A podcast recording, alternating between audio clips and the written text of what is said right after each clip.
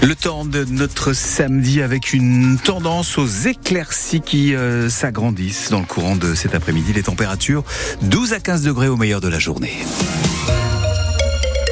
Midi sur France Bleu La Rochelle, le journal Catherine Berchatsky, bonjour. Bonjour Jean-Luc, bonjour à tous. Des contrôles tous azimuts de gendarmerie ont eu lieu cette semaine en Charente-Maritime. C'est l'opération Place Nette du nom initiée par euh, le ministère de l'Intérieur partout en France. Au total, 17 opérations de contrôle sur l'autoroute, dans les gares ou sur des campements de voyageurs, mais aussi des opérations de police judiciaire. La plus importante a été organisée lundi pour démanteler un réseau de cambrioleurs.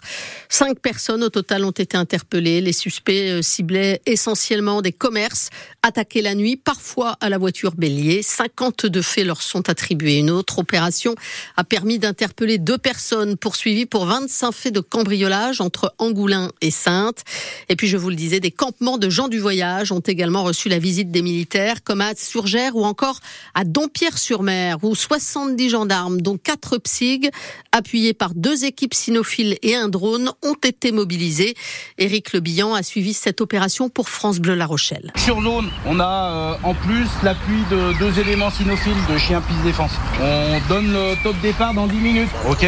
Aujourd'hui, on est sur euh, presque 60-70 effectifs. Euh, en début de semaine, on faisait une opération judiciaire de grande ampleur, on a été plus de 140. On adapte l'effectif aux besoins de l'opération, à la configuration du terrain et à la dangerosité des adversaires qui peuvent être les nôtres sur le terrain.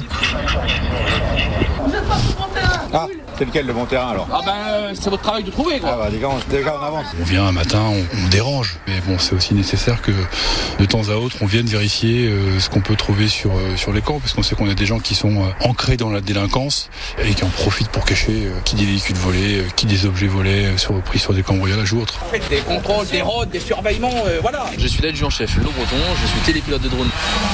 On ne fait absolument pas de captation d'images. L'arrêté préfectoral qui nous autorise le vol aujourd'hui est uniquement en appui aérien et en aucun cas va nous servir à prendre des photos ou prendre des vidéos qui pourraient servir autrement sur quelque chose. Franchement, c'est pas pour Si vous voulez m'aider à résoudre les vols et à pas vous embêter, mon boulot c'est de contrôler et chercher. On a mené une vingtaine d'opérations, certaines sont euh, de police judiciaire, d'autres relèvent plus de la recherche de trafic de stupéfiants sur euh, des flux, soit de population, soit de marchandises. Et puis on mène aussi des contrôles, euh, on va dire, préventifs ou pour rechercher des objets recélés. Un reportage que vous retrouvez en image sur francebleu.fr. En Charente, les gendarmes ont interpellé mercredi du côté de Barbezieux un jeune homme de 23 ans dans le cadre d'un trafic de stupéfiants.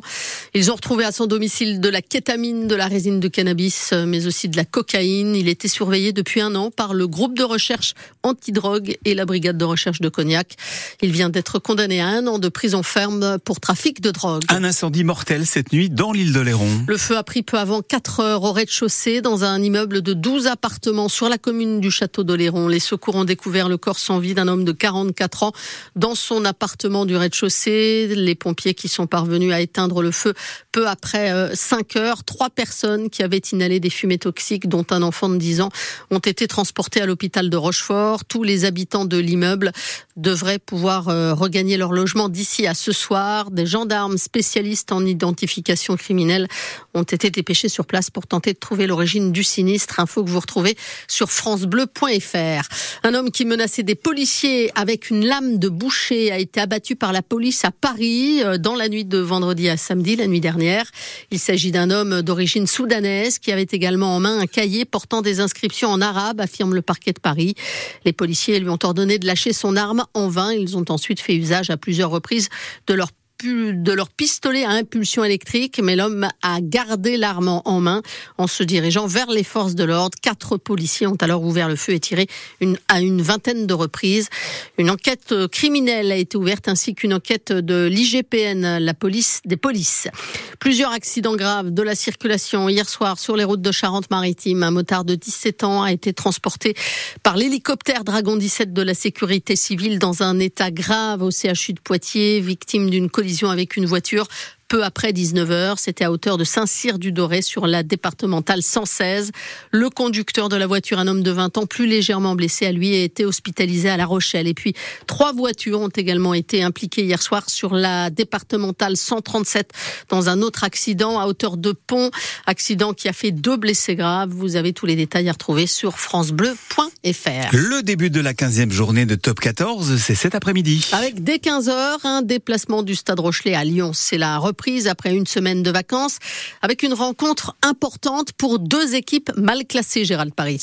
Lyon est en danger, 12e au classement avec seulement 4 points d'avance sur le dernier. Le Loup est très loin de son objectif de début de saison, jouer les phases finales. Battu 38 à 21 à Clermont-Ferrand avant la pause, les Lyonnais se doivent de trouver une nouvelle dynamique. La Rochelle est un peu plus dans le coup, 8e à égalité de points avec Castres et Clermont juste devant. Une victoire à l'extérieur permettrait aux hommes de Ronan O'Gara d'entrer dans le top 6 pour la première fois de la saison. Thomas Lavaux, deuxième ligne à La Rochelle. C'est ça, ouais, on a, là on a ciblé le, bloc de 4 matchs, on a de déplacement de réception. Donc on sait ce qu'il nous reste à faire pour euh, racoler ce top 6 et l'intégrer.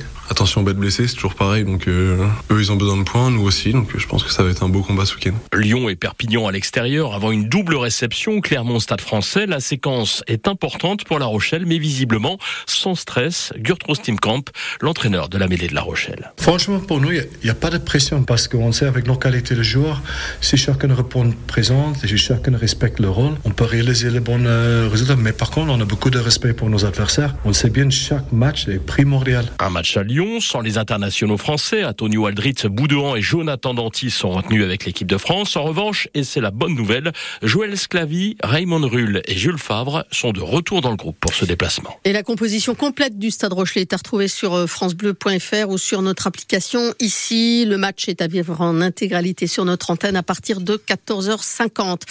En Pro D2, ça commence à sentir le roussi hein, pour les Charentais. Le SA15 concède une lourde défaite hier dans les Landes. Dax s'impose à domicile 25 à 5 avec le bonus offensif. Les Charentais sont ce matin 14e, mais Biarritz est en embuscade à égalité de points avec les Charentais. Prochain match pour les Violets, ce sera à Chanzy vendredi contre Provence Rugby, le deuxième du championnat.